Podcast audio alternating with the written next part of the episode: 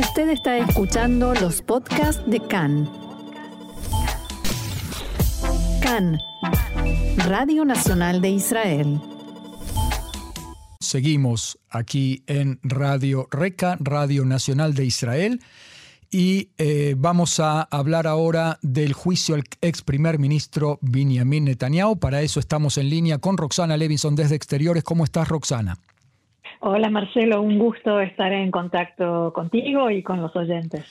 Bueno, vamos a hablar del juicio entonces, que son por los cargos de soborno, fraude y abuso de confianza. Ayer se inició la declaración de Adas Klein, asistenta o asistente del empresario Arnon Milchen, y en una época también era de otro eh, acaudalado empresario, James Packer, en la conocida causa Mil o causa de los obsequios obviamente estamos hablando de regalos a Benjamin y Sara Netanyahu. ¿De qué se acusa exactamente, Roxana, a Benjamin Netanyahu en esta causa?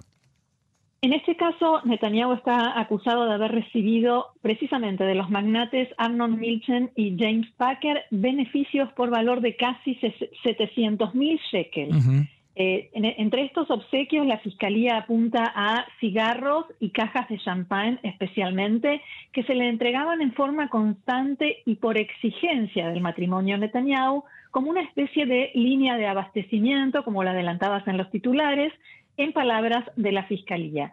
Netanyahu debía abstenerse de intervenir en cualquier asunto relacionado específicamente con Arnold Milchen debido a una contradicción de intereses y sin embargo lo hizo y varias veces.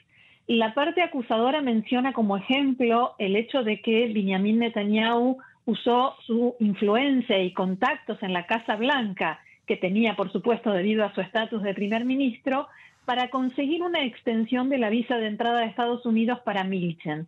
También intercedió ante el entonces ministro de Finanzas Yair Lapid, supongo que te suena el nombre, Exacto. Para, que, para que extendiera la exención de pago de impuestos a lo que se conoce como Toshavim Hodrin, israelíes que dejaron el país y regresan, que era el caso de Milchen, y otras, eh, otros asuntos en los que intentó ayudarlo.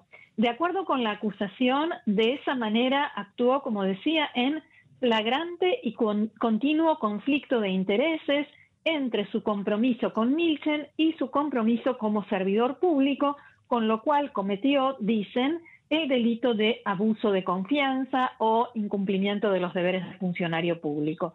Como decíamos, esta semana comenzó a dirimirse la causa Mil en el juzgado de distrito de Jerusalén, donde se lleva adelante el juicio completo a Benjamin Netanyahu y otras personas también, y desde ayer está declarando la principal testigo de la Fiscalía en esta causa, a Das Klein. Vamos a intentar, si te parece, resumir lo que testificó hasta ahora. Difícil, difícil sintetizar, fueron seis horas ayer, unas cuantas también hoy. Adas Klein relató ayer en su declaración testimonial que voy a abrir comillas muchas veces, Milchen no podía ir a ver a Netanyahu sin traer champán o cigarros. En el año 2013, Arnold Milchen le presentó en una cena a Netanyahu a su amigo James Parker, Packer, perdón. Eh, según la testigo, cuando Packer entró en escena, se enamoró de Netanyahu, utilizó estas palabras, y Milchen le explicó que hay que dar obsequios y que no se puede ir a lo de los Netanyahu con las manos vacías. Si vienes con las manos vacías, no te vuelven a invitar. De acuerdo con Klein, Packer respondió, no hay problema, den, den, compren lo que haga falta. La asistente dijo que Packer admiraba a Netanyahu, le enviaba a ella artículos de periódicos relacionados con él e insistía en que hay que darle todo lo que pida. Klein relató que a Benjamin Netanyahu le gusta humedecer sus cigarros en licor los viernes por la noche. Vuelvo a abrir comillas. Recibí una llamada de la oficina del primer ministro para que le compraran el licor. Milchen dijo que debíamos comprarlo. Llamé al chofer de Arnon, Arnon y él lo compró y lo trajo. Y la, la, testigo también habló sobre cigarros especiales que le gustan a Benjamin Netanyahu y que le pidió que trajeran cuando viajó ella a Cuba. Eh, todo aquel que entienda de cigarros sabe que los de Cuba son especialmente buenos Y, y, no baratos. Al regresar, del viaje, Milchen le dijo que se había equivocado. Has cometido un grave error, dijo. Esos no son los cigarros que él quería. Netanyahu está muy enojado. Y eh, la secretaria se defendió diciendo que no había podido conseguirlo. También declaró que una vez tuvo que encontrar trabajo para una persona a pedido de Netanyahu y que estuvo en contacto con el despacho del primer ministro, vuelvo a abrir comillas, cuando llevaban los cigarros de la casa de Milchen y me pedían bolsas opacas o sobres que se pudieran cerrar para poner dentro los cigarros. O sea, para que no se vieran desde afuera, digamos, ¿no? Exactamente. Y esto se repite en el tema de eh, las botellas de champán, como vamos a ver enseguida, pero precisamente con las botellas de champán que según la Fiscalía estaban destinadas a Sara Netanyahu, eh, ella le dijo, la esposa del ex primer ministro, que ellos recibieron asesoramiento legal según el cual, con excepción de un departamento, todo lo demás está permitido. Les pueden regalar todo y también pueden recibir regalos de ellos o sea, de los Netanyahu. Sin embargo, según Adas Klein, la entrega de regalos era prácticamente unilateral. Lo único que recibieron ella y Milchen de Netanyahu es, fue un llavero cada uno y un regalo comprado en una casa de cotillón muy conocida, a Pirat Adom, el, pirata, rojo, que son eh, objetos de muy poco valor. Y le preguntaron acerca de la compra de viviendas, de una vivienda para James Packer en Israel. Y la testigo respondió que después de haber adquirido un departamento en Tel Aviv, eh, o sea, de que Packer adquiriera el departamento en Tel Aviv, el ex primer ministro le pidió que comprara una casa pegada a la suya en Cesarea. Otra vez, cito textual, solo están separadas por una reja. Arnold dijo que no necesitaba más casas pero querían instalarse en Israel, así que la compraría. Netanyahu me llamó un viernes, declaró Adas Klein, y me dio los números de teléfono de sus abogados, Mijael Rabilio y David Shimron, para que se ocuparan de la compra de la casa. Me encontré con el agente inmobiliario, le pasé toda la información a James, James Tucker, y estaba claro que la compraría. Él quería complacer a Netanyahu. Bien. Después la Buen amigo, ¿no? Sí, estamos hablando de una casa nada menos que en, Cesarea, uno de los lugares más eh, caros de Israel. costosos del país. Sí. La testigo también tuvo que responder a preguntas sobre su relación con Sara Netanyahu, cuál era su conocimiento y contacto con la esposa del entonces primer ministro. Cito textual. Los pedidos de Sara llegaban a, a través de Arnon Milchen y yo tenía que llamarla. Ese era mi trabajo. Sara también me llamaba a mí muchas veces la veía muy seguido en Balfour cuando iba a llevarle champán. Ella hacía pedidos especiales y quería que yo viniera a traerlos a Balfour. Una vez me llamó y me pidió que fuera a verla esa noche. Hablamos y después me preguntó si había traído botellas de champán. Klein también dijo que Sara dio instrucciones precisas, otra vez el tema del ocultamiento, para que las cajas de champán le fueran entregadas en bolsas negras, opacas, para que no se viera desde afuera el contenido. Adas Klein relató que ella y el chofer de Milton, Jonathan, eran encargados de la logística. Los cigarros, que son más livianos, siempre estaban en una cartera o bolso que llevaba el chofer. Las joyas, por ejemplo, una cadena y un anillo que ella misma compró para Sara Netanyahu, tuvo que viajar a Cesarea, dijo, y se los entregué en mano a Sara, que estaba en la piscina de su casa. La asistente de los empresarios dijo que Benjamin y Sara Netanyahu solían ir a la casa de Packer, que como dijimos hace instantes estaban pegada una a la otra, a buscar cigarros y botellas, incluso cuando ellos no estaban, o sea, cuando no había nada en, nadie en la casa, y que en una de esas ocasiones sonaron las alarmas y tuvieron que arreglar el tema con la gente de seguridad. Y en la declaración de hoy agregó que una vez Sara se quejó porque los cigarros estaban en un estante muy alto y ella tenía que subirse a una silla.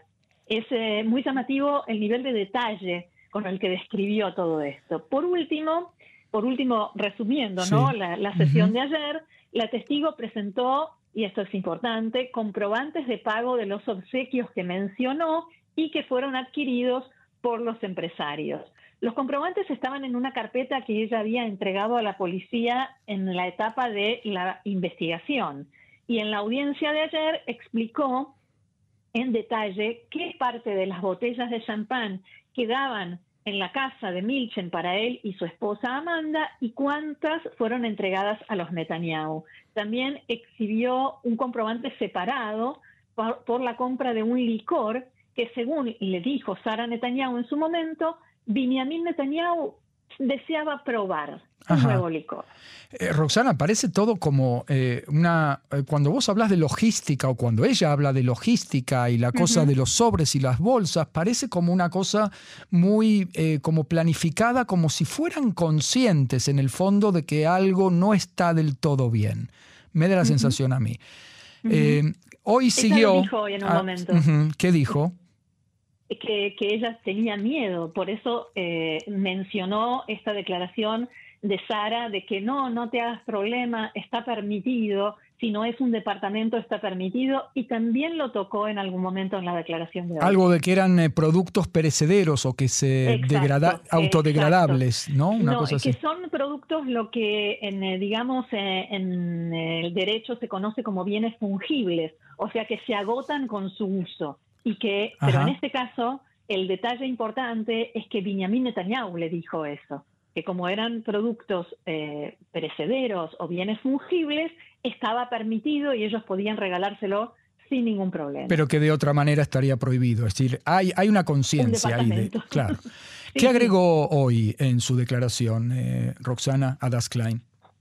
Básicamente siguieron la misma línea con explicaciones sobre los comprobantes de pago y relatando ejemplos de lo que la Fiscalía considera la línea de abastecimiento de Milchen y Packer al matrimonio Netanyahu. Hoy detalló que Sara Netanyahu incluso le pidió champán después de que se iniciara la investigación policial de las causas y que eso, como te decía recién, le produjo mucho miedo. Más allá del temor que tenía todo el tiempo, cuando la policía ya había estado en Balfour interrogándolos, ella volvió, según el testimonio, a pedir eh, las bebidas. También detalló que, así como parte de las botellas eran para los Milchen, los cigarros se compraban casi exclusivamente para Benjamin Netanyahu. También le convidaron, le convidaban a Yossi Cohen, el ex jefe del Mossad, que en alguna que otra ocasión fumó un cigarro en casa de Packer, pero no se llevaba nada a su casa. Eh, también dijo que los cigarros se compraban, dio detalles de en qué negocio, qué cantidades. Por ejemplo, dijo que eh, los cigarros para Benjamin Netanyahu alcanzaban una suma de entre 2.600 a 5.000 shekels cada vez, llegando a un total de aproximadamente entre 6.000 a 8.000 shekels, o sea que estimó en 42.000 shekels los gastos por entre 6.000 a 8.000, perdón, por mes y estimó en unos 42 mil cheques los gastos por año en regalos para el matrimonio Netanyahu. Y hablamos de unos cuantos años. Eh, en la audiencia se mostró, se mostró también un intercambio de mensajes, de mensajes de texto entre Adas Klein y Shani, que después pasó a ser la asistente de James Parker. Mensajes típicos entre dos personas, incluso con bromas y el jajaja ja, ja, que se suele escribir en los mensajes de texto hoy en día. En, esos, en ese intercambio, Adas Klein le da instrucciones de preparar cuatro botellas para Sara, envolverlas en una bolsa negra y dejarlas junto a la puerta de la cocina porque ella las recogería. A continuación, Shani envía una foto de las bolsas y escribe, lo puse en dos bolsas, no se ve nada. A lo cual Klein le responde, no olvides atarlas, please, textual, se muere de miedo de que alguien lo vea. También habló de, una conversación como a los gritos, ¿no? Con Sara Netanyahu. Sí, que en realidad no tendría ninguna importancia o ninguna relevancia, mejor dicho, en el caso. Penal, claro. No es, no es, todavía delito gritar, digamos. No, o que se enoje con, y, mucho menos con la secretaria de otra persona. El tema sí se trajo a colación porque, eh, según la testigo, Sara Netanyahu estaba enojada porque ella le dijo que no a uno de sus pedidos y sus pedidos eran de botellas de champán. Y también es relevante porque dijo que unas dos horas después de esa llamada y de los gritos, recibió una llamada telefónica de Benjamin Netanyahu que quería saber qué había pasado entre ellas. Y abro comillas nuevamente. Él me dijo que los gritos se debían a que la prensa la estaba maltratando y que él verificó y sí se puede eh, entregar obsequios perecederos, aquí está lo que preguntaba antes, y que por favor no sean tan duros con ella. Después dijo que la estábamos privando de lo que no la debíamos privar. También me dijo que le diéramos lo que que le diéramos a Sara lo que pide porque está permitido. Sí, a mí, a mí me, me llama la atención y me pregunto, ¿con qué palabras ellos hacen los pedidos, ¿no? Como cuando los abogados quieren basamentar una acusación o un testimonio y preguntan detalles, esto no se los preguntan. ¿Con qué palabras Sara Netanyahu hacía estos pedidos? O Bibi Netanyahu, ¿no? En realidad sí, sí lo, preguntaron y, le dijeron, o sea, la, respuesta fue que había un código, pero ella dijo que no estaba segura si lo decían por comodidad o por las dudas, para que nadie se enterase. Eh, por ejemplo, cuando hablaban de los obsequios para Benjamin Netanyahu, o sea, los cigarros, decían hojas verdes. Y para Sara eran rosas, o sea, botellas de pero, champán rosa. Pero Benjamin Netanyahu eh, decía, tráeme por favor hojas verdes, no decía por favor. Eh, es decir, ¿cuál ah, era el texto del pedido? El texto del pedido era, no era un pedido, sino una exigencia. Una exigencia a tal punto que lo que relataba recién, cuando se le dijo que no a algo, eh, fue el estallido, los gritos según la testigo, y Netanyahu que les dice, denles, denle lo que pide. Eh, era una exigencia y era ya como parte de su trabajo, y ella lo dijo en un momento. era parte de mi trabajo. Y también en el tema de las joyas, ella exigió en algún momento que eh, Arnold Milchen le comprara un anillo y una cadena eh, de muy alto valor, a lo cual eh, Milchen no le había dado luz verde a Das Klein. Pasaron unos meses y Milchen llamó a su asistente y le dijo, Netanyahu acaba de autorizarlo, por favor, compra esas joyas. Muy bien. Ah, Ahora yo te pregunto así, la Fiscalía considera a Das Klein una testigo crucial ¿no? en la causa 1000, pero ya vimos lo que sucedió en la declaración de Shlomo Filber en otra causa, que es la causa 4000, que no fue exactamente como la Fiscalía lo esperaba y que incluso dejó al descubierto fallas de los fiscales. ¿Qué importancia tendrá este testimonio? Básicamente, Marcelo, con el testimonio de ayer, Adas Klein cumplió el objetivo de la Fiscalía que intenta demostrar que la entrega de botellas de champán y cigarros a los Netanyahu no era una cuestión de regalos entre amigos, sino una línea de abastecimiento continua de los empresarios Milchen y Packer basadas en una exigencia de Sara y Benjamin Netanyahu.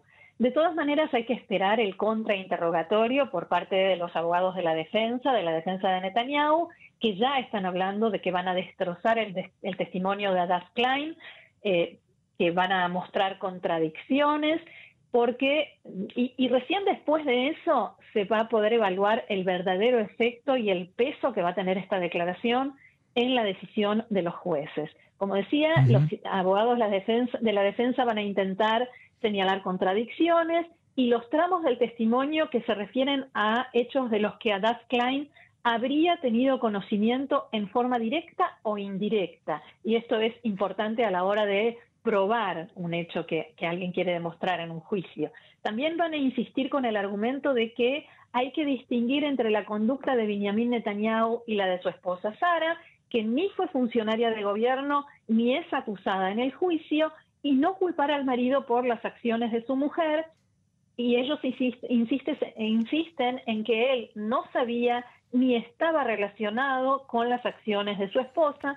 Por eso te decía que es relevante esto de contar que Sara le gritó, porque lo que viene a cuento en realidad es la reacción, o mejor dicho, la supuesta reacción de Benjamin Netanyahu.